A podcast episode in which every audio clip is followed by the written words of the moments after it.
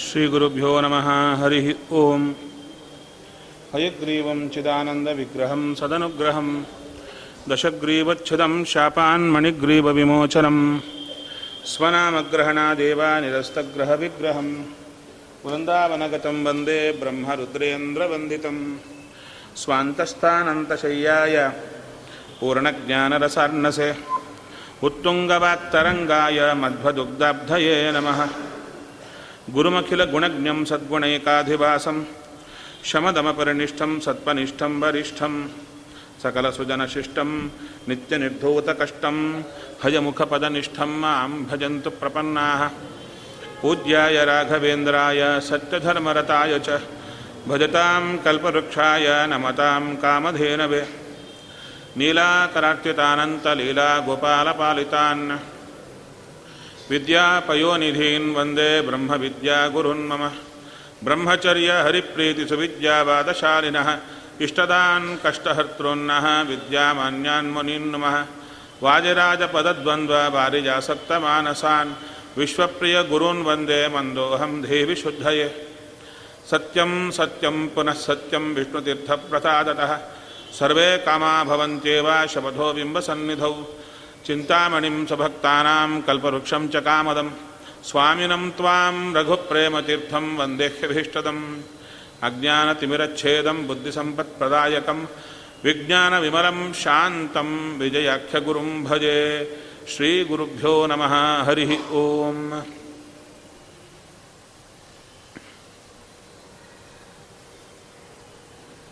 ಷೋಡಶಿಯ ಬಂಧಕ ಪ್ರಕರಣ, ಅದರಲ್ಲಿ 4 ನೋಡಿದೆವು. ಫಲಸ್ಕ್ರಿಯಾ ಫಲ ಮುಖ್ಯ ಸ್ವಾಮ್ಯಭಿಮಾನ ಅಂದರು.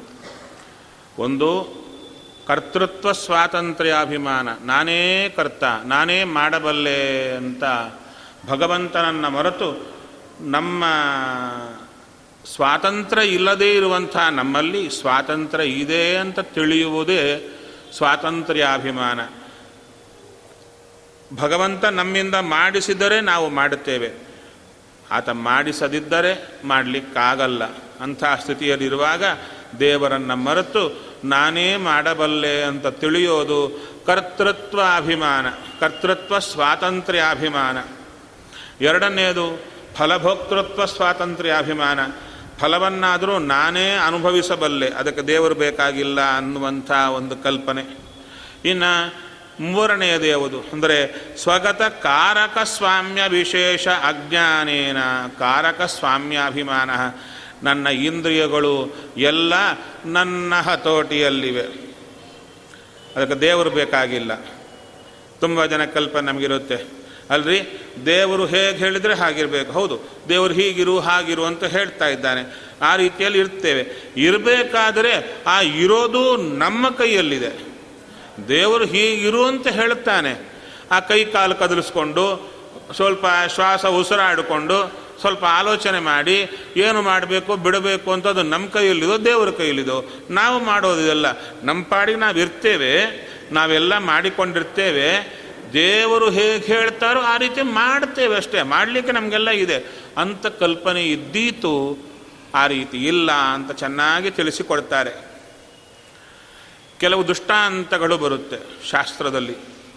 ಹೇಗೆ ಪಕ್ಷಿ ಅದರ ಕಾಲಿಗೆ ಹಗ್ಗವನ್ನು ಕಟ್ಟಿದರೆ, ಹಗ್ಗವನ್ನು ಕಟ್ಟಿ ಗೂಟಕ್ಕೆ ಕಟ್ಟಿಬಿಟ್ರೆ ಆ ಪಕ್ಷಿ ಎಷ್ಟು ಹಾರಿದರೂ ಕೂಡ ಗೂಟಕ್ಕೆ ಬರಬೇಕು, ಗೂಟಕ್ಕೆ ಬರಬೇಕು. ಅಂದರೆ ಅದಕ್ಕೆ ಸ್ವಾತಂತ್ರ್ಯ ಇಲ್ಲ ಅಂತ. ಆದರೆ ಅದು ಪಕ್ಷಿ ಹಾರೋದಕ್ಕೆ ಏನು ಸ್ವಾತಂತ್ರ್ಯ, ಏನು ಅದಕ್ಕೇನು ಡಿಪೆಂಡೆಂಟ್ ಆಗಿಲ್ಲ, ಅದು ಆ ಒಂದು ಪರಿಧಿಯಿಂದ ಹೊರಗೆ ಹೋಗ್ಲಿಕ್ಕಾಗಲ್ಲ, ಅಷ್ಟೇ ಸ್ವಾತಂತ್ರ್ಯ. ಅಸ್ವಾತಂತ್ರ್ಯ ಎಷ್ಟಿದೆ, ಅದರ ಕೈಕಾಲು ಅದೇ ಕದಲಿಸ್ಕೊಳ್ತಾ ಇದೆ. ಹಾಗೆ ಜೀವನೂ ಕೂಡ ತನ್ನ ಪಾಡಿಗೆ ತಾನಿರಬಲ್ಲ, ಏನು ಅವನನ್ನು ಈ ರೀತಿಯಾಗಿರು ಅಂತ ನಿಯಮನ ಮಾಡೋದೇ ದೇವರು ಮಾಡೋದು. ಅವನು ತಾನಾಗಿ ಆಲೋಚನೆ ಮಾಡಬಲ್ಲ, ತಾನಾಗಿ ಎಲ್ಲ ಕೆಲಸ ಮಾಡಬಲ್ಲ, ಅದಕ್ಕೆ ದೇವರು ಬೇಕಾಗಿಲ್ಲ ಅಂತ ಕಲ್ಪನೆ ಬಂದರೆ ಅದನ್ನು ಚೆನ್ನಾಗಿ ತೊಳೆಯುತ್ತಾರೆ. ಇಲ್ಲಪ್ಪ, ಅಂಥ ಪರಿಸ್ಥಿತಿ ಇಲ್ಲಿಲ್ಲ. ಪ್ರತಿಯೊಂದು ಕೈ ಕಾಲು ಮೊದಲುಕೊಂಡು ಉಸಿರಾಟದ ಪ್ರಸಕ್ತಿವರೆಗೂ ದೇವರೇ ಮಾಡಿಸಬೇಕು. ಉಸಿರಾಡಿಸಿದರೂ ದೇವರೇ ಉಸಿರಾಡಿಸಬೇಕು, ಇಲ್ಲದಿದ್ದರೆ ಆಗಲ್ಲ. ಅಂಥ ಪರಿಸ್ಥಿತಿ ಜೀವನದ್ದಿದೆ ಅಂತ ಚೆನ್ನಾಗಿ ತಿಳಿಸಿಕೊಟ್ರು.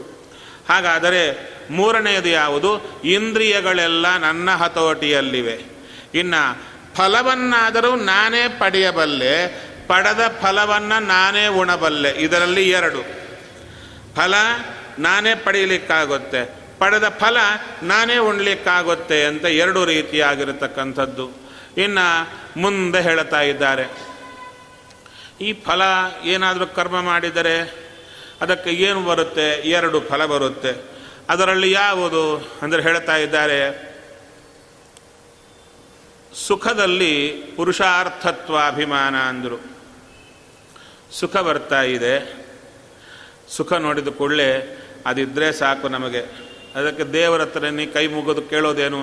ಸ್ವಾಮಿ ಸುಖವಾಗಿಡಪ್ಪ, ಸಾಕು, ಸುಖವಾಗಿದ್ದರೆ ಸಾಕು. ಅಂದರೆ ಸುಖವೇ ಸಾಕು, ಸುಖವಾಗಿದ್ದರೆ ಸಾಕು, ಸುಖ ಬಂದರೆ ಸಾಕು, ಸುಖವೇ ಸಾಕು. ಎಲ್ಲ ಒಂದೇ ಅಲ್ವಾ? ಅಲ್ವಾ? ಸುಖವಾಗಿದ್ದರೆ ಸಾಕು, ಸುಖವಾಗಿರಲಿಕ್ಕೆ ಸುಖ ಬರಬೇಕು ಅಂದರೆ ಏನು? ಸುಖವೇ ಸಾಕು. ಅಂದರೆ ಸುಖವೇ ಪುರುಷಾರ್ಥ ಅಂತ ಅಭಿಮಾನ. ಅದಕ್ಕೆ ಹೇಳ್ತಾರೆ ಯಾಕೆ ಅಂದರೆ, ಹರಿಭಕ್ತಿ ಪ್ರಸಾದಾವೇವ ಪುರುಷಾರ್ಥೌ ಇತಿ ಅಜ್ಞಾನ ನಿಮಿತ್ತಃ. ಇಲ್ಲಿ ನಾನಾ ರೀತಿಯಾದ ಹೊರಗೆ ಸಿಗುವ ಸುಖ, ಈ ಸುಖದ ಮೇಲೆ ತುಂಬ ಅಭಿಮಾನ. ಶ್ರೀಹರಿಭಕ್ತಿ ಮೋಕ್ಷ ಹರಿಪ್ರಸಾದವೇ ಮುಖ್ಯವಾದ ನನ್ನ ಗುರಿ ಎಂಬುದು ಗೊತ್ತಿಲ್ಲ. ಆದ್ದರಿಂದ ಈ ಲೌಕಿಕ ಸುಖದಲ್ಲೇ ನಮ್ಮ ಕಣ್ಣು ಯಾವಾಗೂ ಇರುತ್ತೆ. ಹಾಗೆ ಹೇಳಿದರೆ ನಮಗೆ ಅರ್ಥ ಆಗಲ್ಲ. ಹೇಗೆ ಎಲ್ಲಿಗೋ ಹೋಗಿದ್ದೀವ, ಯಾವುದೋ ಒಂದು ತೀರ್ಥಕ್ಷೇತ್ರಕ್ಕೆ, ಶ್ರೀರಂಗಕ್ಕೋ ತಿರುಪತಿಗೋ ಎಲ್ಲಿಗೋ ಹೋಗಿದ್ದಾಯಿತು. ಹೋದ ಮೇಲೆ ಅಲ್ಲೊಂದು ವಾರದ ದಿವಸ ಇರಬೇಕು.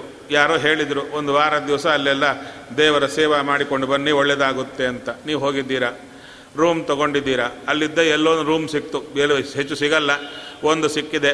ಸಿಕ್ಕದಕ್ಕೆ ಒಳ್ಳೆ ಸೇರಿಕೊಂಡಿದ್ದೀರಾ. ಅಲ್ಲಿ ಹೋಗಿ ನೋಡ್ತೀರಾ, ಫ್ಯಾನ್ ಇದೆ, ತಿರುಗಲ್ಲ,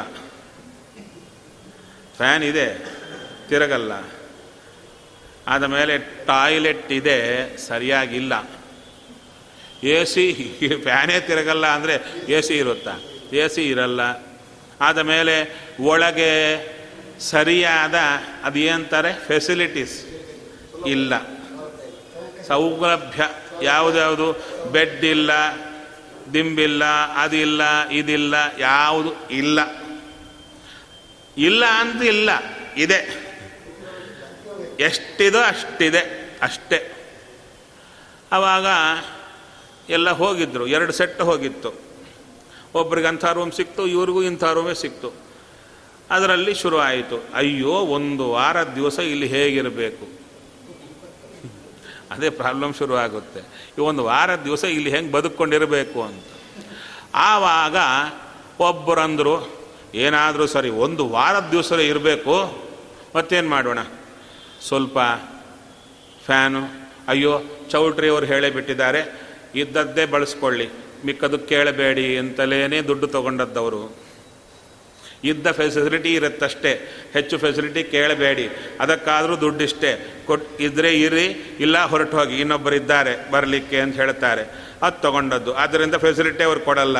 ಮುಂದೇನು ಮಾಡೋಣ, ನಾವೇ ಒಂದು ಫ್ಯಾನ್ ಫಿಟ್ ಮಾಡಿಬಿಡೋಣ, ನಾವೇ ಒಂದು ಎ ಸಿ ಇಟ್ಟುಕೊಳ್ಳೋಣ, ಟೆಂಪರರಿಯಾಗಿ ಒಂದು ಎ ಸಿ ತರೋಣ, ಒಳ್ಳೆ ಬೆಡ್ಡಿಂಗ್ ಎಲ್ಲ ಹಾಕ್ಸೋಣ, ಎಲ್ಲ ಮಾಡೋಣ.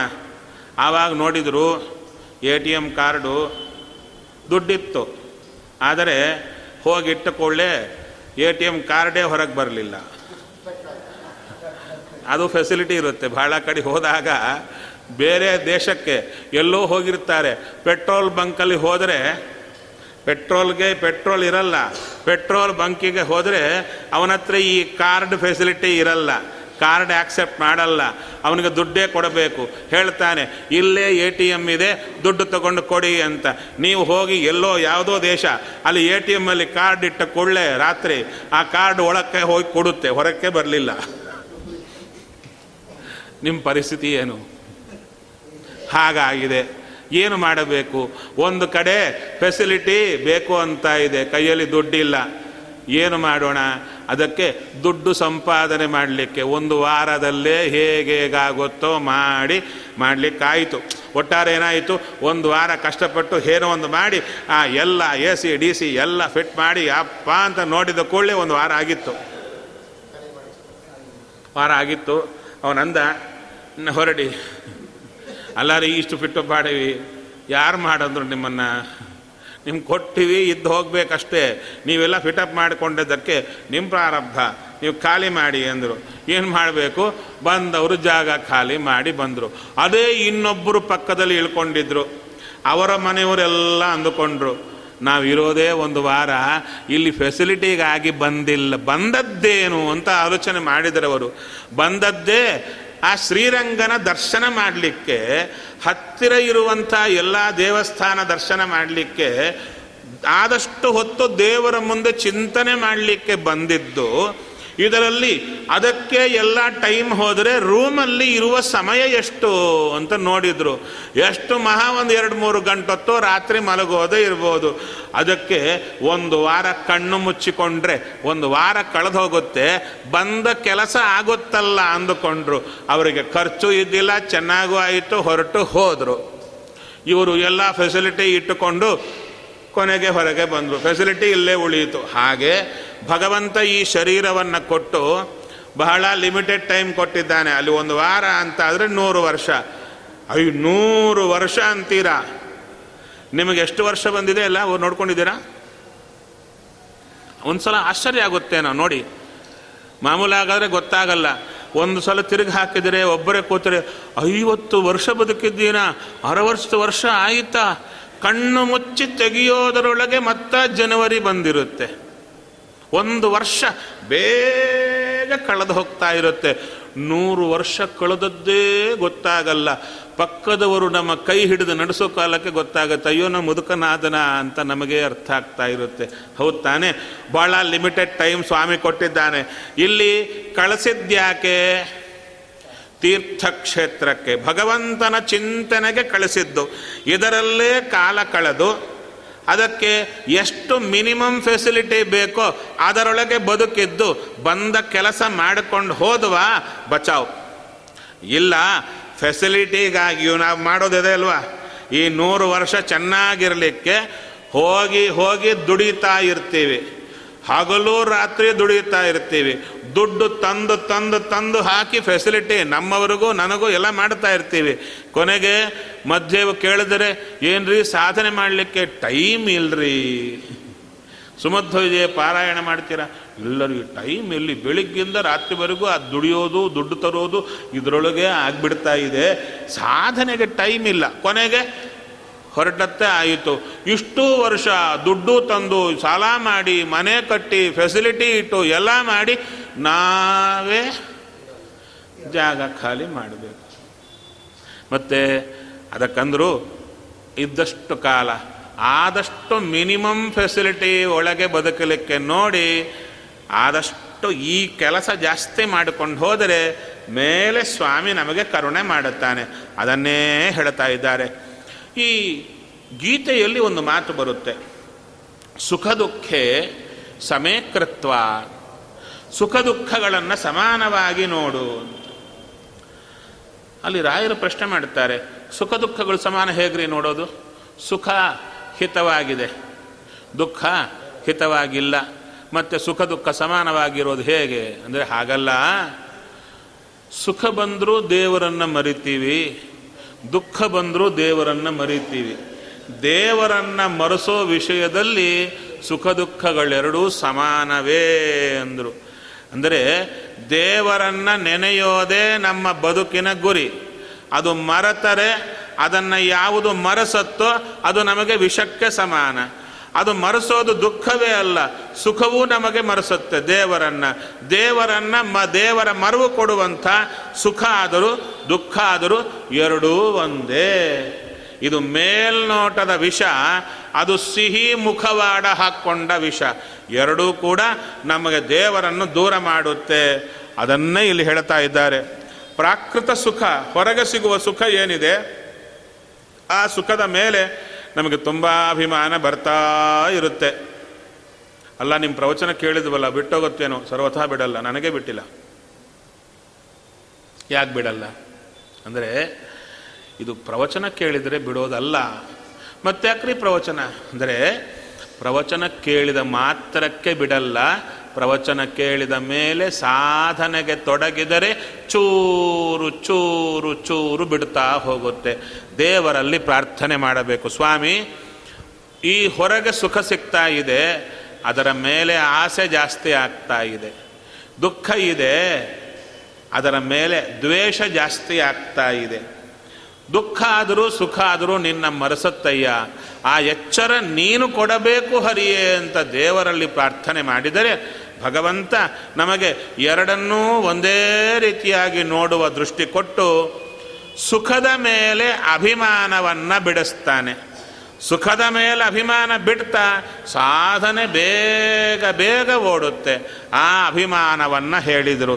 ಇದು ಎಷ್ಟನೇ ಅಭಿಮಾನ ಆಯಿತು? 5ನೇ ಅಭಿಮಾನ ಆಯಿತು. ಇನ್ನೆರಡು ಅಭಿಮಾನಗಳು ಬರಬೇಕು, ಅದನ್ನು ಹೇಳ್ತಾ ಇದ್ದಾರೆ.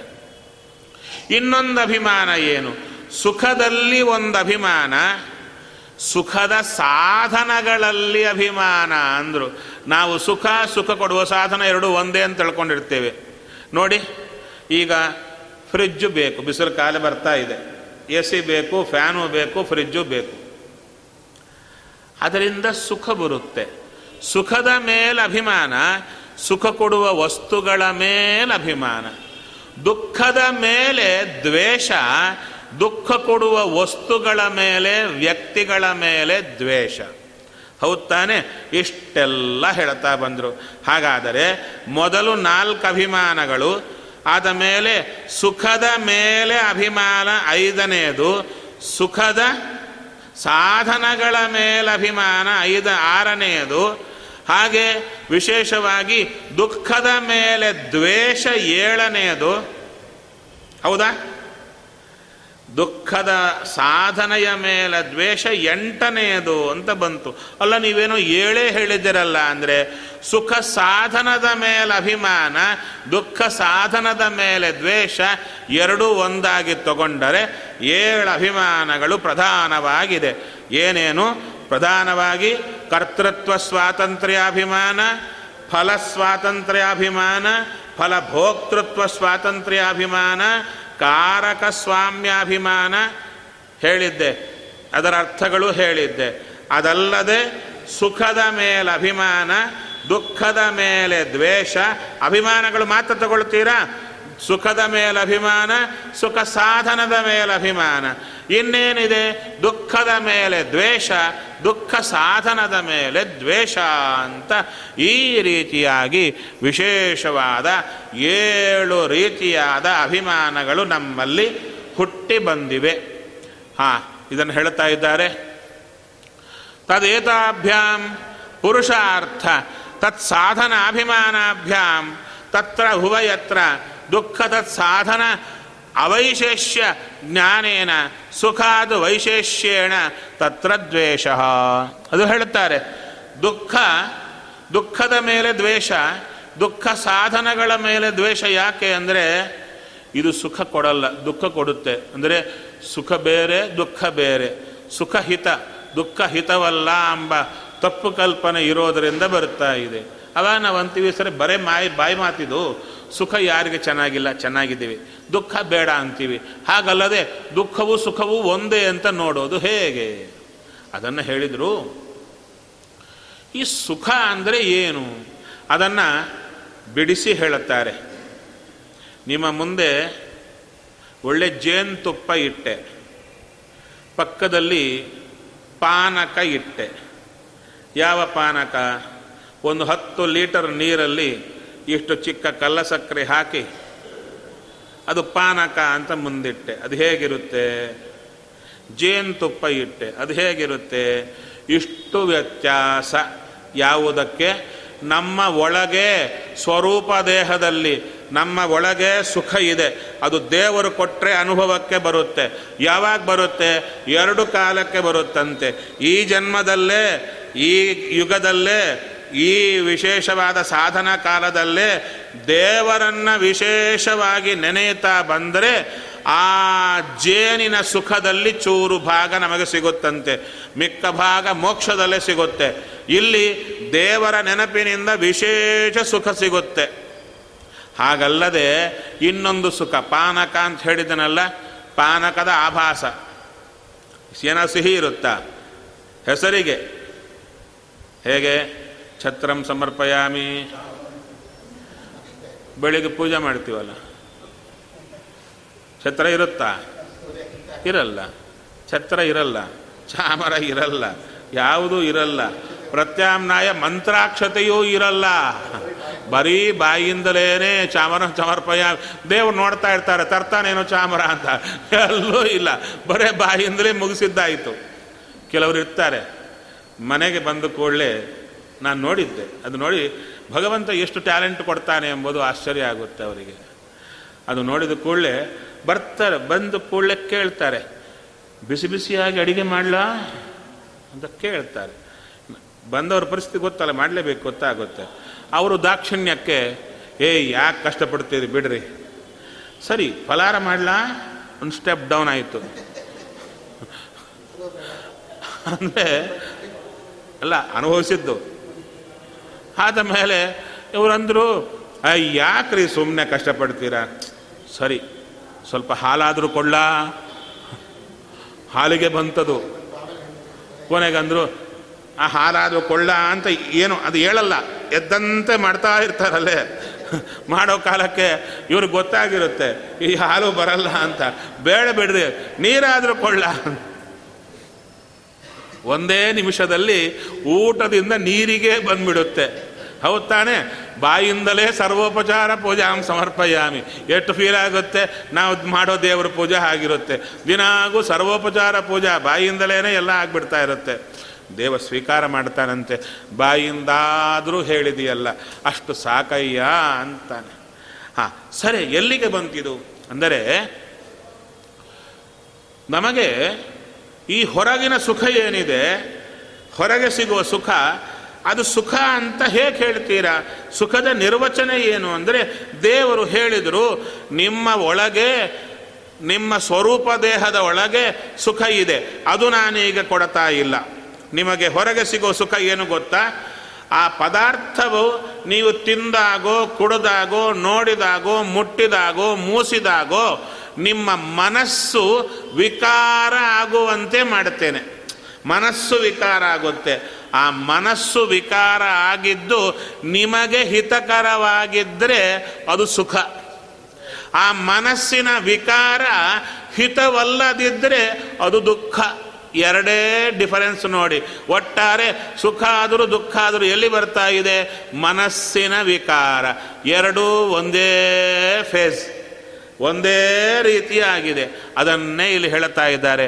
ಈ ರೀತಿಯಾಗಿ ಹೇ ಸ್ವಾಮಿ, ನನಗೆ 7 ರೀತಿಯಾದ ಅಭಿಮಾನ ಇದೆ, ನಮಗೆ ಪ್ರವಚನದಿಂದ ಗೊತ್ತಾಗಿದೆ ಹರಿಯೇ. ಅಷ್ಟು ಮಾತ್ರಕ್ಕೆ ಈ ದೆವ್ವಗಳು ಬಿಡುತ್ತಾ ಇಲ್ಲ. ನಮ್ಮ ಒಳಗೆ ನಮ್ಮ ಹಿಂದಿನ ಕರ್ಮದ ಪ್ರಭಾವ ಇರೋದರಿಂದ ಹೇ ಹರೇ, ನೀನೇ ಈ 7 ಅಜ್ಞಾನಗಳನ್ನು, ಅಭಿಮಾನಗಳನ್ನು ಕೊಟ್ಟು ಕಟ್ಟಿ ಹಾಕ್ತಾ ಇದೆಯಾ ಹರಿಯೇ. ಇಷ್ಟೇ ನಿನ್ನಲ್ಲಿ ಪ್ರಾರ್ಥನೆ ಸ್ವಾಮಿ. ಈ 7 ಅಜ್ಞಾನಗಳಲ್ಲಿ, 7 ಅಭಿಮಾನಗಳಲ್ಲಿ ನಿನ್ನ 7 ರೂಪಗಳು ಕೂತಿವೆ ಹರಿಯೇ. 7 ರೂಪಗಳು ಕೂತಿವೆ ಅಂದರು. ಯಾಕೋ ಈ ಕರೆಂಟ್ ಅವ್ರಿಗೆ ಪ್ರವಚನ ಅಂದರೆ ಆಗಲ್ಲ ಅಂತ ಕಾಣುತ್ತೆ.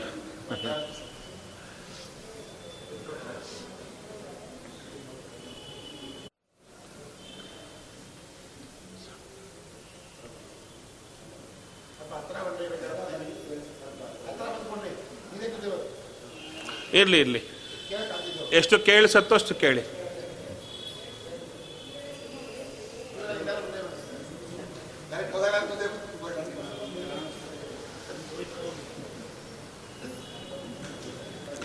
ಹಾಗಾದರೆ ಇಲ್ಲಿ ನಮ್ಮೊಳಗೆ ಅಜ್ಞಾನ ಇದೆ. ಆ ಅಜ್ಞಾನ 7 ರೀತಿಯಾಗಿ ಪ್ರಭಾವ ತೋರುತ್ತಾ ಇದೆ. ಆ 7 ರೀತಿಯಾದ ಅಜ್ಞಾನದಿಂದ 7 ರೀತಿಯಾದ ಅಭಿಮಾನ ನಮ್ಮಲ್ಲಿ ಪ್ರಚಂಡವಾಗಿ ತೋರ್ತಾ ಇದೆ. ಆ 7 ಅಭಿಮಾನದ ಪ್ರಭಾವವೇ ಬಿದ್ದು ಎದ್ದು ಹೋಗ್ತಾ ಇರುವ ನಮ್ಮ ಜೀವನ. ನೋಡಿ, ಸುತ್ತೂ ಇರುವ ಪದಾರ್ಥಗಳಿಂದ ಸುಖ ಬರಲ್ಲ, ಅಲ್ಲಿ ದೇವರೇ ಸುಖ ಕೊಡೋದು ಅಂತ ಶಾಸ್ತ್ರ ಹೇಳುತ್ತಾ ಇದ್ರು. ನಮಗೆ ಒಂದು ವೇಳೆ ಗೊತ್ತಾದರೂ ಹಾಗೇ ಅದರ ಕಡೆಯೇ ಮತ್ತು ಮನಸ್ಸು ಹೋಗ್ತಾ ಇರುತ್ತೆ. ಯಾಕೆ? ಒಳಗೆ ಭೂತ ಕೂತಿದೆ, ಕರ್ಮದ ಭೂತ ಕೂತಿದೆ, ನಮ್ಮ ಅಜ್ಞಾನ ಹೋಗಲಿಕ್ಕೆ ಬಿಡ್ತಾ ಇಲ್ಲ.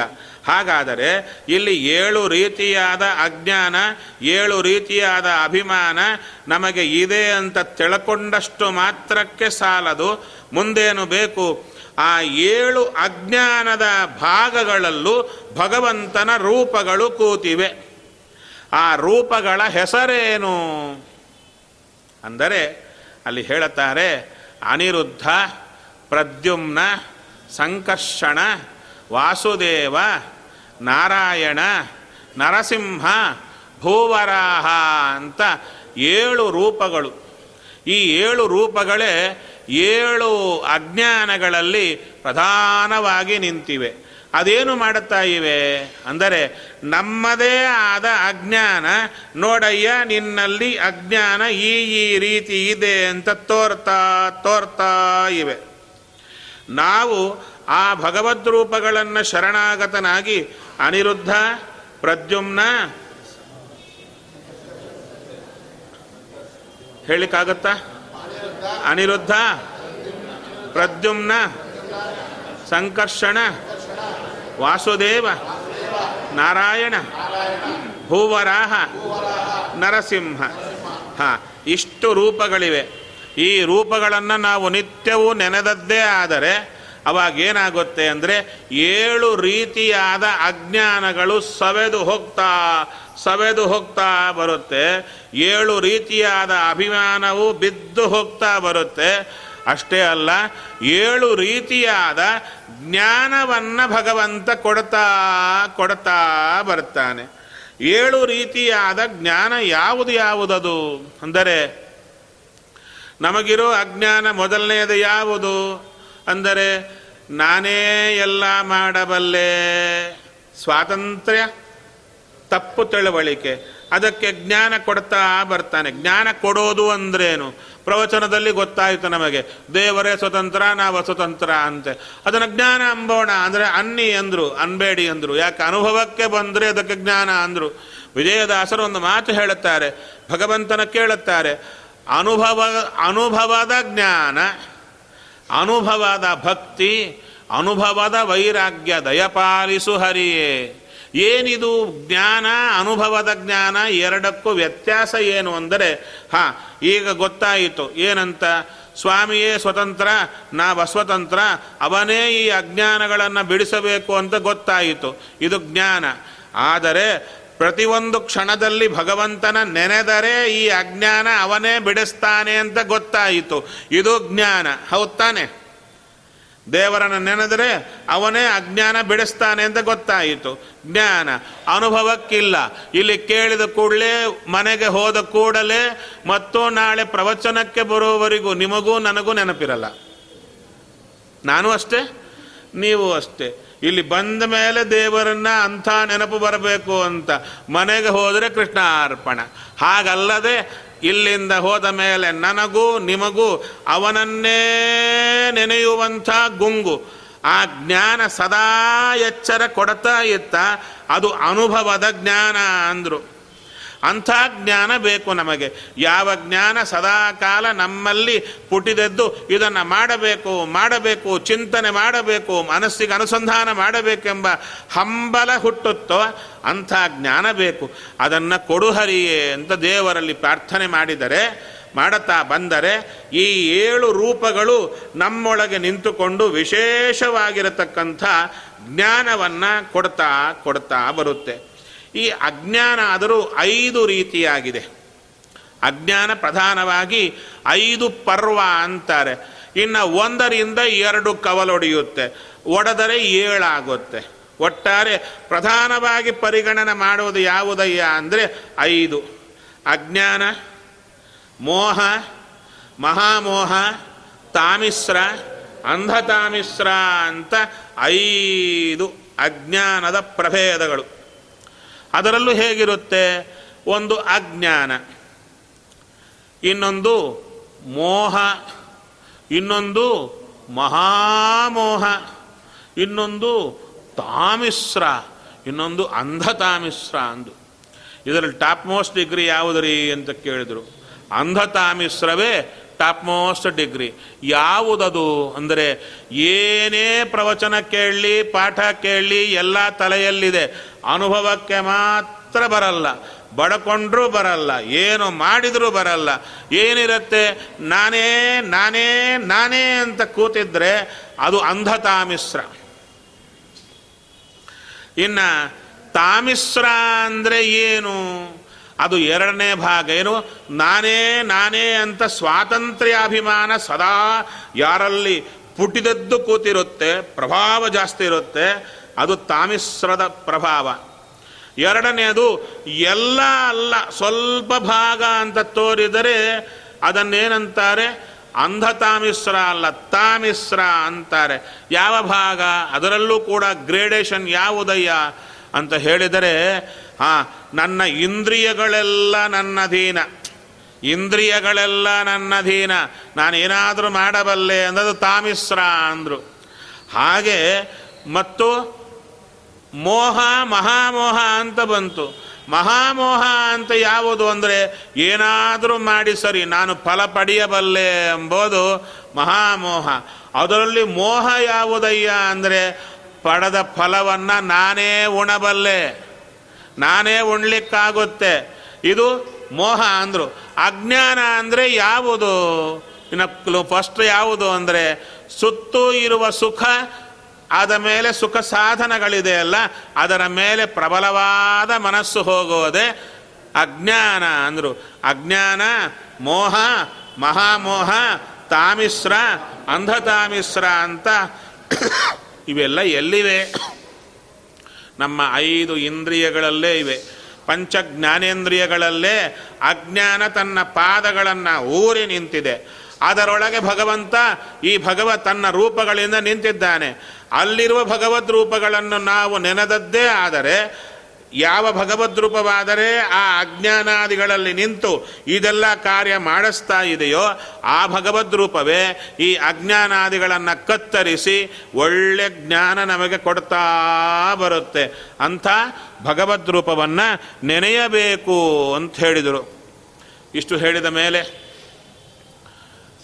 ಅನಿಸಿತ್ತು ಏನಂತ, ಇದೇನೋ ಉಪನ್ಯಾಸ ಕೇಳಲಿಕ್ಕೆ ಚೆನ್ನಾಗಿದೆ, ಅನುಷ್ಠಾನಕ್ಕೆ ಇಡ್ಲಿಕ್ಕೆ ಕಲ್ರಿ, ಇದೆಲ್ಲ ದೊಡ್ಡವರು ಯಾರೋ ಮಾಡ್ತಾರಲ್ಲ ಅವರಿಗದು, ನಮಗೆ ಸುಮ್ಮನೆ ಉಪನ್ಯಾಸ ಕೇಳಿದರೆ ಸಾಕು, ಆ ಪುಣ್ಯ ಬಂದಕ್ಕೆ ನಾವು ಬರೋದಷ್ಟೇ ಅಂದರೆ ಅದಕ್ಕೆ ಉತ್ತರ ಕೊಡ್ತಾ ಇದ್ದಾರೆ.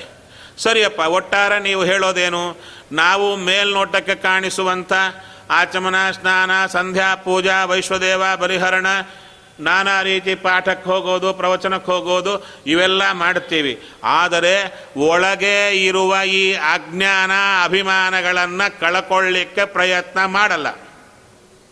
ಇದ್ದುಕೊಳ್ಳಿ, ನಾನೇ ನಾನೇ ಅಂತಿದ್ದುಕೊಳ್ಳಿ, ಇವೆಲ್ಲ ಇದ್ದುಕೊಳ್ಳಿ.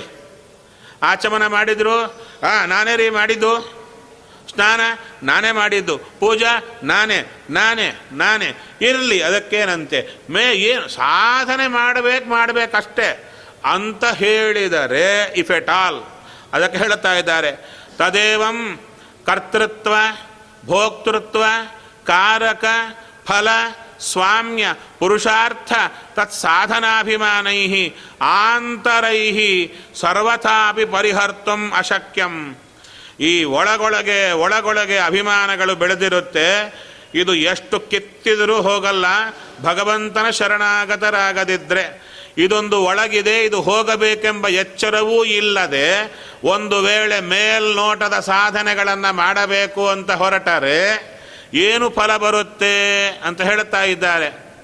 ಸ್ನಾನ, ಸಂಧ್ಯಾ, ಧ್ಯಾನ, ವ್ಯಾಖ್ಯಾನ, ಅರ್ಚನಾದಿ ಯತ್ ಕ್ರಿಯತೆ, ಈ ಅಭಿಮಾನಗಳನ್ನು ಒಳಗೆ ಇಟ್ಟುಕೊಂಡು ಮೇಲ್ನೋಟದ ಸಾಧನೆ, ಸ್ನಾನ, ಸಂಧ್ಯಾ, ವ್ಯಾಖ್ಯಾನ, ಅರ್ಚನ ಏನೇನು ಮಾಡುತ್ತಾರೆ ತತ್ಸರ್ವಮಪಿ, ಅದೆಲ್ಲವೂ ಕೂಡ ಅಸಂಖ್ಯಾತ ಶರೀರ ಇಂದ್ರಿಯ ವಿಷಯ ಆಪಾದಕಮೇವ ಭವತಿ.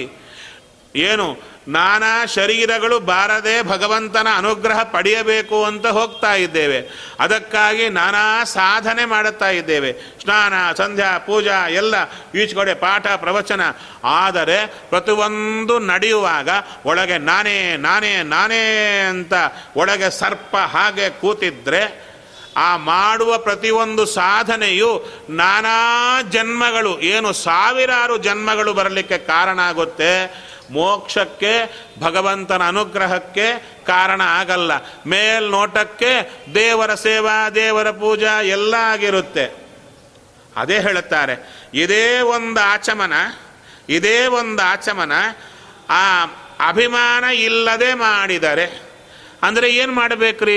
ಪ್ರಾಕ್ಟಿಕಲ್ಲಿ ಏನು ಮಾಡಬೇಕು ಹೇಳ್ರಿ, ತುಂಬ ಉಪನ್ಯಾಸ ಹೇಳಿದ್ದೀರಾ, ನಾಳೆ ಬೆಳಿಗ್ಗೆ ನಾವು ಏನು ಮಾಡಬೇಕು ಹೇಳ್ರಿ ಅಂತ ಹೇಳಿದರೆ, ಒಂದು ಆಚಮನ ಮಾಡುತ್ತೀವಾ, ಮಾಡುವ ಕಾಲಕ್ಕೆ ಕೃಷ್ಣ ಹೇಳಿದ್ದೆ, ನಾನು ಮಾಡಿಸ್ತಾ ಇರ್ತೇನೆ ಎಲ್ಲ ಕಾರ್ಯಗಳು, ನಿಮ್ಮಿಂದ ನಾ ಮಾಡಿಸ್ತಾ ಇರ್ತೇನೆ, ನಿಮ್ಮಿಂದ ಕಾರ್ಯಗಳಾದಾಗ ಆಗ್ತಾ ಇವೆ ಅಂತ ತಿಳಿಯಿರಿ, ಆದರೆ ನೀವಾಗಿ ಮಾಡಲಿಕ್ಕಾಗಲ್ಲ ಅಂತ ತಿಳಿಯಿರಿ. ಕರ್ಮಣಿ ಅಕರ್ಮ ಯಃ ಪಶ್ಯೇತ್ ಅಂದರೆ ಮಾಡುತ್ತಲಿರಬೇಕು, ಮಾಡಿಲ್ಲ ಎನ್ನಬೇಕು, ಎಲ್ಲ ಮಾಡ್ತಾನೆ ಇರಬೇಕು, ನಾನಾಗಿ ಏನೂ ಮಾಡಲಿಕ್ಕಾಗಲ್ಲ, ದೇವ ಮಾಡಿಸಿದ ಅನ್ನಬೇಕು. ಅಂದರೆ ಆಚಮನ ಮಾಡುತ್ತಾ ಇದ್ದೀರಾ, ಆ ಮಾಡುವ ಕಾಲಕ್ಕೆ ಶ್ರೀಹರೇ ನೀ ಮಾಡಿಸಿದ್ದಯ್ಯ, ನಾನಾಗಿ ಮಾಡಲಾರೆ, ನಿನ್ನ ಪೂಜೆ ಇದು ಅಂತ ಹೇಳಿದರೆ ಆ ಒಂದು ಆಚಮನದಿಂದ ಸಾವಿರಾರು ನೀಚ ಜನ್ಮಗಳು ಕತ್ತರಿಸಿ ಹೋಗುತ್ತೆ. ಇದೇ ಒಂದು ಆಚಮನ, ಸರೇ ನೀ ಮಾಡಿಸಿದ್ದು ನಾನಾಗಿ ಮಾಡಲಾರೆ ಅಂತ ಮನಸ್ಸಲ್ಲಿ ಅಂದುಕೊಳ್ಳದೆ ನಾ ಮಾಡಿದೆ ಅಂತ ಹೇಳಿದರೆ ಸಾವಿರಾರು ಜನ್ಮಗಳು ಬರಲಿಕ್ಕೆ ಕಾರಣ ಆಗುತ್ತೆ. ಇದೇ ದೇವರ ಪೂಜಾ, 3 ಗಂಟೆ ಹೊತ್ತಿದ್ದು ಸಾಲಿಗ್ರಾಮಕ್ಕೆ ಪ್ರತಿಮಾಕ್ಕೆ ಪೂಜಾ ಮಾಡಿದ್ದೆಲ್ಲ, ಆದರೆ ಆ ಬುಡದಲ್ಲಿ ನಾ ಮಾಡಿದೆ ಎಂಬುದಿದ್ದರೆ ಆ ಮಾಡಿದ ಪೂಜೆಯೇ ಸಾವಿರಾರು ಜನ್ಮಗಳು ಬರಲಿಕ್ಕೆ ಕಾರಣ ಆಗುತ್ತೆ ದೇವರ ಪೂಜಾ. ಅದೇ ದೇವರ ಪೂಜಾ ಒಂದು ತೊಟ್ಟು ಸಾಲಿಗ್ರಾಮದ ಮೇಲೆ ಶುದ್ಧ ನೀರು ಹಾಕಿದರೂ ಕೂಡ ಇನ್ನೇನು ಮಾಡಲಿಲ್ಲ, ಬರೇ ತೊಟ್ಟು ನೀರು ಹಾಕಿದ್ದು. ಹಾಕುವ ಕಾಲಕ್ಕೆ ಹರೇ ನೀ ಕೊಟ್ಟದ್ದು, ನೀ ಮಾಡಿಸಿದ್ದು, ನಾನಾಗಿ ಮಾಡಲಾರೆ ಹರಿಯೇ ನಿನಗರ್ಪಿತ ಅಂದರೆ ಆ ಒಂದು ತೊಟ್ಟು ನೀರು ಹಾಕಿದ್ದಕ್ಕೆ ಸಾವಿರಾರು ಜನ್ಮಗಳು ಕತ್ತರಿಸಿ ಹೋಗಿ ವಿಶೇಷ ಪುಣ್ಯ ಕೋಟಿ ಕೋಟಿ ಪಟ್ಟು ಬರುತ್ತೆ. ಒಟ್ಟಾರೆ ಇಲ್ಲಿ ತಾತ್ಪರ್ಯ ಎಲ್ಲಿ ಬಂತು? ಸಾಧನೆ ಅಂತ ಹೇಳಿದ ವೇದೋಕ್ತ ಕರ್ಮಾನುಷ್ಠಾನ ಮಾಡೋದು, ಜ್ಞಾನ ಪಡೆಯೋದು ಅಂತ ಎರಡದಲ್ಲ, ಇದು ಪ್ರಧಾನ. ಹೌದು, ಯಾವಾಗ ಬುಡದಲ್ಲಿ ಈ ಅಭಿಮಾನಗಳಿಲ್ಲದಿದ್ದಾಗ. ಯಾವ ಅಭಿಮಾನಗಳು? ನಾನೇ ಮಾಡ್ತೀನಿ, ನಾನೇ ತಿಂತೀನಿ, ನಾನೇ ನಾನೇ ನಾನೇ ನಾನೇ ಎಂಬುದು ಬಿಟ್ಟು ನೀನೇ ನೀನೇ ಹರಿಯೇ, ನೀನೇ ಮಾಡಿಸ್ತೀಯ, ನಾನಾಗಿ ಮಾಡಲಾರೆ ಅಂತ ಯಾರಲ್ಲಿ ಪ್ರತಿಯೊಂದು ಕರ್ಮಾನುಷ್ಠಾನ. ಬ್ಯಾಂಕಿಗೆ ಹೋದರು 100 ಚೆಕ್ ಹಿಡ್ಕೊಂಡು, ಅವನು ಸಿಗ್ನೇಚರ್ ಮಾಡಿಕೊಡಿ ದುಡ್ಡು ಕೊಡ್ತೇನೆ ಅಂದ. ಇವರಂದರು 1ಕ್ಕೆ ಸಿಗ್ನೇಚರ್ ಮಾಡಿದರೆ ಸಾಕಾ ಅಂದರು. ನಾನು 1ಕ್ಕೆ ದುಡ್ಡು ಕೊಡ್ತೇನೆ ಅಂದ. ಅಲ್ರಿ, 1ಕ್ಕೆ ಮಾಡ್ತೀನಿ, ಅದು ನೋಡಿಕೊಂಡು ನೀವು 100 ಚೆಕ್ಕುಗಳಿಗೆ ದುಡ್ಡು ಕೊಡ್ಬೋದಲ್ಲ. ಆಗಲ್ಲ ಅಂತಾರೆ.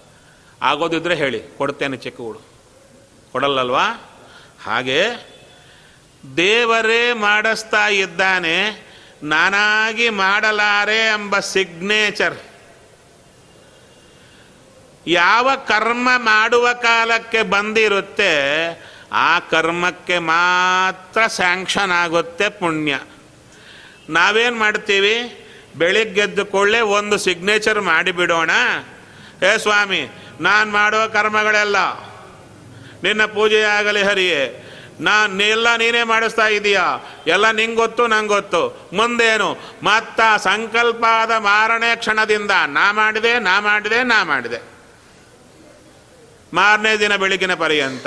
ಮತ್ತ ಮಾರನೇ ದಿನ ಬೆಳಿಗ್ಗೆ ಫುಲ್ ಸಿಗ್ನೇಚರ್, ಎಲ್ಲ ನೀನೇ ಮಾಡಿಸಿದ್ದು ಅಂತ. ಇದಕ್ಕೆ ದೇವರು ಫಲ ಕೊಡ್ತಾರಾ? ಅಪ್ಪನ ಹಣೆ ಕೊಡಲ್ಲ ಅಂದರು. ಮತ್ತೇನು ಮಾಡಬೇಕು? ಪ್ರತಿಯೊಂದು ಚೆಕ್ಕಿಗೆ ಸಿಗ್ನೇಚರ್ ಕಂಪಲ್ಸರಿ. ಹೇಗೆ ಬೇಕೋ ನಾವು ಮಾಡುವ ಪ್ರತಿಯೊಂದು ಕರ್ಮಕ್ಕೂ ಕೂಡ ಸಿಗ್ನೇಚರ್ ಬೇಕು. ಏನಂತ ಅಂದರೆ ಪ್ರತಿಯೊಂದು ಕರ್ಮ ಮಾಡುವಾಗ ಅವಶ್ಯವಾಗಿ ಈ ಚಿಂತನೆ ಬರಲೇಬೇಕು. ಶ್ರೀಹರಿಯೇ, ನನ್ನೊಳಗೆ ನಿಂತು ನನ್ನ ಇಂದ್ರಿಯಗಳ ಮೂಲಕ, ತತ್ವಾಭಿಮಾನಿ ದೇವತೆಗಳ ಮೂಲಕ ನನ್ನ ಕರ್ಮಗಳನ್ನು ಮಾಡಿಸ್ತಾ ಇದ್ದಾನೆ. ನಾನಾಗಿ ಸ್ವತಂತ್ರವಾಗಿ ಮಾಡಲಾರೆ ಅಂತ ಪ್ರತಿಯೊಂದು ಕರ್ಮದಲ್ಲಿ ಭಗವಂತನನ್ನು ಚಿಂತನೆ ಮಾಡುತ್ತಾ ಬಂದರೆ ಪ್ರತಿಯೊಂದು ಕರ್ಮವೂ ಶ್ರೀಹರಿ ಪ್ರೀತಿಗೆ ಕಾರಣ ಆಗುತ್ತೆ. ಅಲ್ಲೂ ಮತ್ತು ಪ್ರಶ್ನೆ, ಒಂದು ಮಾಡಿದರೆ ಸಾಕಲ್ಲ, ಮಿಕ್ಕದ್ದು ಅಂಡರ್ಸ್ಟುಡ್ ಅಲ್ಲ ಅಂದರೆ ಇಲ್ಲ ಅಂದರು. ಅಲ್ಲಿ ಕಾರಣ ಏನು? ಪ್ರತಿಯೊಂದು ಕ್ಷಣಕ್ಕೂ ಈ ನೆನಪು ಬರಬೇಕೆಂಬುದೇ ಈ ಸಾಧನೆಯ ರಹಸ್ಯ. ಆ ನೆನಪೇ ಇಲ್ಲದೆ ಎಲ್ಲ ಸಾಧನೆ ಮಾಡಿದರೆ ಯಾಕೆ ಆ ಸಾಧನೆ? ಆದ್ದರಿಂದ ಈ ಪ್ರಧಾನವಾಗಿರತಕ್ಕಂಥ, ವಿಶೇಷವಾಗಿರತಕ್ಕಂಥ ಈ ಚಿಂತನೆ ಬೇಕು. ಕೊನೆಗೆ ಬಂಧಕ ಪ್ರಕರಣದ ನಿರ್ಣಯವನ್ನು ಕೊಡ್ತಾ ಇದ್ದಾರೆ. ತದೇವಂ ಶ್ರೀಪತಿ ಹರಿರೇವ ಅಜ್ಞಾನ ಷಟ್ಕಂ ನಿಮಿತ್ತೀಕೃತ್ಯ ಅಭಿಮಾನ ಷಟ್ಕಮುತ್ಪಾದ್ಯ ಪುನರಜ್ಞಾನದ್ವಯೇನ ನಿಮಿತ್ತೇನ ರಾಗದ್ವೇಷವು ಉತ್ಪಾದ್ಯ ತತ್ಪೂರ್ವಕಂ ಜೀವಸ್ಯ ಜ್ಞಾನಕರ್ಮಲಕ್ಷಣಂ ಶರೀರ ಇಂದ್ರಿಯ ಸಾಧ್ಯಂ ವ್ಯಾಪಾರಂ ಕಾರಯಿತ್ವ ತೇನ ಕರ್ಮಣ ನವೀನ ಶರೀರಾದಿ ದಾನದ್ವಾರ ಬದ್ಧನಾತೀತಿ. ಇಲ್ಲಿ ಹೇಳುತ್ತಾರೆ, ಈ ರೀತಿಯಲ್ಲಿ ಭಗವಂತ ಅಜ್ಞಾನಗಳನ್ನು ನಿಮಿತ್ತ ಮಾಡಿ ಅಭಿಮಾನಗಳನ್ನು ಕೊಟ್ಟು ದೇವರೇ ನಮ್ಮನ್ನು ನಾನಾ ರೀತಿ ಕರ್ಮಗಳನ್ನು ಮಾಡಿಸಿ, ಯಾವುದು ಜ್ಞಾನ ಕರ್ಮ ಲಕ್ಷಣಂ ಅಂದರು. ಒಂದು ಕಡೆ ಸರಸರಣೆ ದೇವರ ಪೂಜಾ ಅದು ಇದು ಮಾಡಿಸ್ತಾನೆ, ಒಳಗೊಳಗೆ ನಾನು ನಾನು ನಾನು ನಾನು, ಪ್ರವಚನಕ್ಕೆ ಕಳಿಸ್ತಾನೆ, ಪಾಠ ಮಾಡಿಸ್ತಾನೆ, ಪಾಠ ಕೇಳಿಸ್ತಾನೆ, ನಾನು ನಾನು ನಾನು. ಅದಕ್ಕೆ ಯಾರೋ ಅಪ್ಪನ ಹತ್ರ ಬಂದಂತೆ ಮಗ, ಓದಿಕೊಂಡು ಬಂದ. ಏನಯ್ಯ ಏನು ಹೇಳಿದರು? ಗೀತೆ ಹೇಳಿದರು. ಹೌದಯ್ಯ, ಗೀತೆ ಓದ್ಕೊಂಡು ಬಂದೀಯಾ? ಓದ್ಕೊಂಡು ಬಂದೆ. ಹೇಳಿದಂತೆ ನಾ ಓದಿದೆ ಅಂತ ಹೇಳಿದ. ಅವಾಗ ಅಪ್ಪ ಅಂದಂತೆ, ಗೀತೆ ಸರಿಯಾಗಿ ನನಗೆ ಅರ್ಥ ಆಗಿಲ್ಲ, ಇನ್ನೊಂದು ಸಲ ಓದ್ಕೊಂಡು ಬಾ. ಎಷ್ಟು ಸಲ ಬಂದರೂ ಮಗ ಹಾಗೆ ಹೇಳ್ತಾ ಇದ್ದ, ಅಪ್ಪ ಹಾಗೇ ಹೇಳ್ತಾ ಇದ್ದ. ಸರಿ, ಮಗ ಯಾಕೋ ಬೇಸರ ಆಯಿತು, ಅಪ್ಪನಿಗೆ ನನ್ನ ಮೇಲೆ ಯಾಕೋ ಅಭಿಮಾನ ಇಲ್ಲ, ನಾನು ಎಷ್ಟು ಕಷ್ಟಪಟ್ಟು ಓದಿದ್ರು ಕೂಡ ನನಗೇನು ಬರಲ್ಲ ಅಂತಲೇ ಹೇಳ್ತಾನೆ. ಈ ಪಕ್ಕದ ಮನೆಯವರ ಮೇಲೆ ಈ ಅಪ್ಪನಿಗೆ ಅಭಿಮಾನ, ನನ್ನ ಮೇಲೆ ಇಲ್ಲ. ಈ ಮಕ್ಕಳಿಗೆ ಯಾವಾಗ ಹಾಗೆ ಇರುತ್ತೆ, ಈ ತಂದೆ ತಾಯಿಗಳಿಗೆ ನಮ್ಮ ಮೇಲೆ ಅಭಿಮಾನ ಇಲ್ವಾ ಅಂತ ಅವರ ತಲೆಯಲ್ಲಿ ಕೂತಿರುತ್ತೆ. ಆವಾಗ ಮಗ ಹೊರಟು ಹೋದ, ಈ ಅಪ್ಪನಿಗೆ ಏನು ಹೇಳಬಾರದು ಅಂತ ಹೋಗಿ ಕೂತ. ಏನಿದೆ ಈ ಗೀತೆಯಲ್ಲಿ? ಇಷ್ಟೇ ಅಲ್ಲ, ಏನು ಅಪ್ಪ ಅರ್ಥ ಆಗಿಲ್ಲ ಅಂತಾನೆ ಅಂತ ಒಂದು ಕಡೆ ಕೂತ, ಗೀತೆ ತೆಗೆದ, ದುಃಖ ಇತ್ತು, ಓದ್ತಾ ಕೂತಿದ್ದ. ಎಲ್ಲೋ ಒಂದು ಪಾಯಿಂಟ್ ತಲೆಗೆ ಬಂತು, ಕಣ್ಣಲ್ಲಿ ನೀರು ಬರಲಿಕ್ಕೆ ಶುರು ಆಯಿತು, ಕೂತೇ ಇದ್ದ. ಮಗ ಮನೆಗೆ ಬರಲೇ ಇಲ್ಲ. ಅವಾಗ ಅಪ್ಪ ಹುಡುಕ್ತಾ ಹೊರಟ, ಎಲ್ಲಿಗೆ ಹೋದ ಈ ಮಗ ಅಂಥೇಳಿ ಹೊರಟ್ರೆ ಒಂದು ಕಡೆ ಮಗ ಕೂತಿದ್ದಾನೆ ಒಂದು ದೇವಸ್ಥಾನದಲ್ಲಿ, ಬರ್ತಾನೇ ಇಲ್ಲ. ಪುಸ್ತಕ ಗೀತೆ ಇಟ್ಟುಕೊಂಡು ಕೂತಿದ್ದಾನಲ್ಲಿ. ಅಪ್ಪ ಅಂತಾನೆ, ಇಲ್ಲಿ ಬಿಡಪ್ಪ, ನಿಂಗೆ ಅರ್ಥ ಆಗದಿದ್ದರೆ ಏನಂತೆ, ಮನೆಗೆ ಬಾ ಅಂತ ಹೇಳಲಿಕ್ಕೆ ಹೊರಟಾಗ ಮಗ ಹೇಳ್ತಾನೆ, ಇಲ್ಲಪ್ಪ ಈಗ ಅರ್ಥ ಆಯಿತು ಅಂತ ತಲೆ ಎತ್ತಿ ನೋಡಿದರೆ ಅವನ ಕಣ್ಣಲ್ಲಿ ನೀರು ಬರ್ತಾ ಇದೆ. ಯಾಕೋ ಕಣ್ಣಲ್ಲಿ ನೀರು ಬರ್ತಾ ಇದೆ ಅಂದರೆ ಎಷ್ಟು ದಿವಸ ಗೀತೆ ಅರ್ಥ ಆಗಿದ್ದಿಲ್ಲ, ಈಗ ಅರ್ಥ ಆಯಿತು. ಏನು ಅರ್ಥ ಆಯಿತು? ಇಷ್ಟು ಕಾಲ ನಾ ಓದಿದೆ, ನಾ ತಿಳ್ಕೊಂಡೆ ಅಂತ ಅರ್ಥ ಆಯಿತು. ಆದರೆ ಕೃಷ್ಣ ಹೇಳಿದ್ದೇ ಬೇರೆ, ನಾನೇ ತಿಳಿಸ್ತೇನೆ, ನಾನೇ ಅರ್ಥ ಮಾಡಿಸ್ತೇನೆ, ನಾನೇ ಎಲ್ಲ ಮಾಡಿಸ್ತೇನೆ ಅಂತ ಕೃಷ್ಣ ಹೇಳಿದರೆ ಅದು ಬಿಟ್ಟು ಮಿಕ್ಕದ್ದೆಲ್ಲ ರಿವರ್ಸ್ ಆಗಿ ಅರ್ಥ ಮಾಡಿಕೊಂಡಿದ್ದೆ, ತಪ್ಪಾಯಿತು ಅಂದಾಗ ಅಪ್ಪವಾಗಿ ಹೇಳಿದ, ಈಗ ನಿನಗೆ ಗೀತೆ ಅರ್ಥ ಆಯಿತು ಬಾ ಅಂತ ಕರಕೊಂಡು ಹೋದ. ಇದು ಬೇಕಾಗಿದ್ದು. ಇಲ್ಲದಿದ್ದರೆ ಭಗವಂತ ನಮಗೆ ಎಲ್ಲ ನೀವೇ ಮಾಡಿ ಅಂತ ಹೇಳಲಿಕ್ಕೆ ಹೊರಟಿಲ್ಲ, ನನ್ನ ಶರಣಾಗತನಾಗು. ಹೌದಲ್ವ? ಕೃಷ್ಣ ಹೇಳುತ್ತಾನೆ, ಮದ್ಯಾಜಿ ಮಾಂ ನಮಸ್ಕುರು. ಹೌದಾ? ಯಾಕೆ ನಾನು ಹೀಗಿರು ಅಂತ ಹೇಳಿದ್ದೆ, ನೀನೇ ಇರು ಅಂತ ಹೇಳೋದಾದರೆ ಇವನಿಗೆ ಯಾಕೆ ನಮಸ್ಕಾರ ಮಾಡಬೇಕು? ಅವಾಗಿಷ್ಟೇ, ನೀನಾಗಿರಲಿಕ್ಕೆ ಸಾಧ್ಯ ಇಲ್ಲ. ಅಲ್ಲೂ ಮತ್ತು ಪ್ರಶ್ನೆ ಬರುತ್ತೆ. ಇಷ್ಟು ಹೇಳಿದ ಕೃಷ್ಣ ಕೊನೆಗೆ, ಹೇ ಅರ್ಜುನ, ಇಷ್ಟು ಹೇಳಿದೆ, ನಿನ್ನ ಬುದ್ಧಿಗೆ ಹೇಗೆ ಬರುತ್ತೋ ಹಾಗೆ ಮಾಡು ಅಂತ ಹೇಳಿದ. ಯಥೇಚ್ಛಸಿ ತಥಾ ಕುರು ಅಂತ ಹೇಳಿದರೆ ಅರ್ಜುನ ಮಾಡಬಲ್ಲ ಅಂತ ಅರ್ಥ ಅಲ್ವಾ? ಅಲ್ಲ ಅಂದರು. ಯಾಕೆ? ನಾನು ಹೇಳಿದ್ದೇನು, ನೀನು ಹೀಗಿದ್ದೀಯ, ಇರಬೇಕಾಗಿದ್ದು ಹಾಗೆ, ಹಾಗೆ ನಿನಗಿರಲಿಕ್ಕಾಗಲ್ಲ.